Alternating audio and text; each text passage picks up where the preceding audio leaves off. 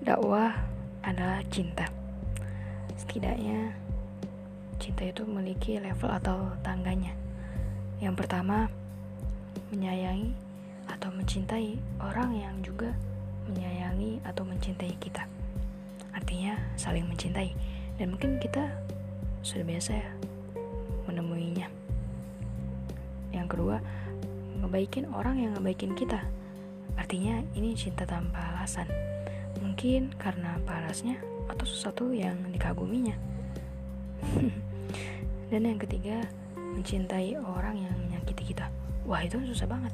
Tapi dakwah itu jadi suatu pemanis di sana.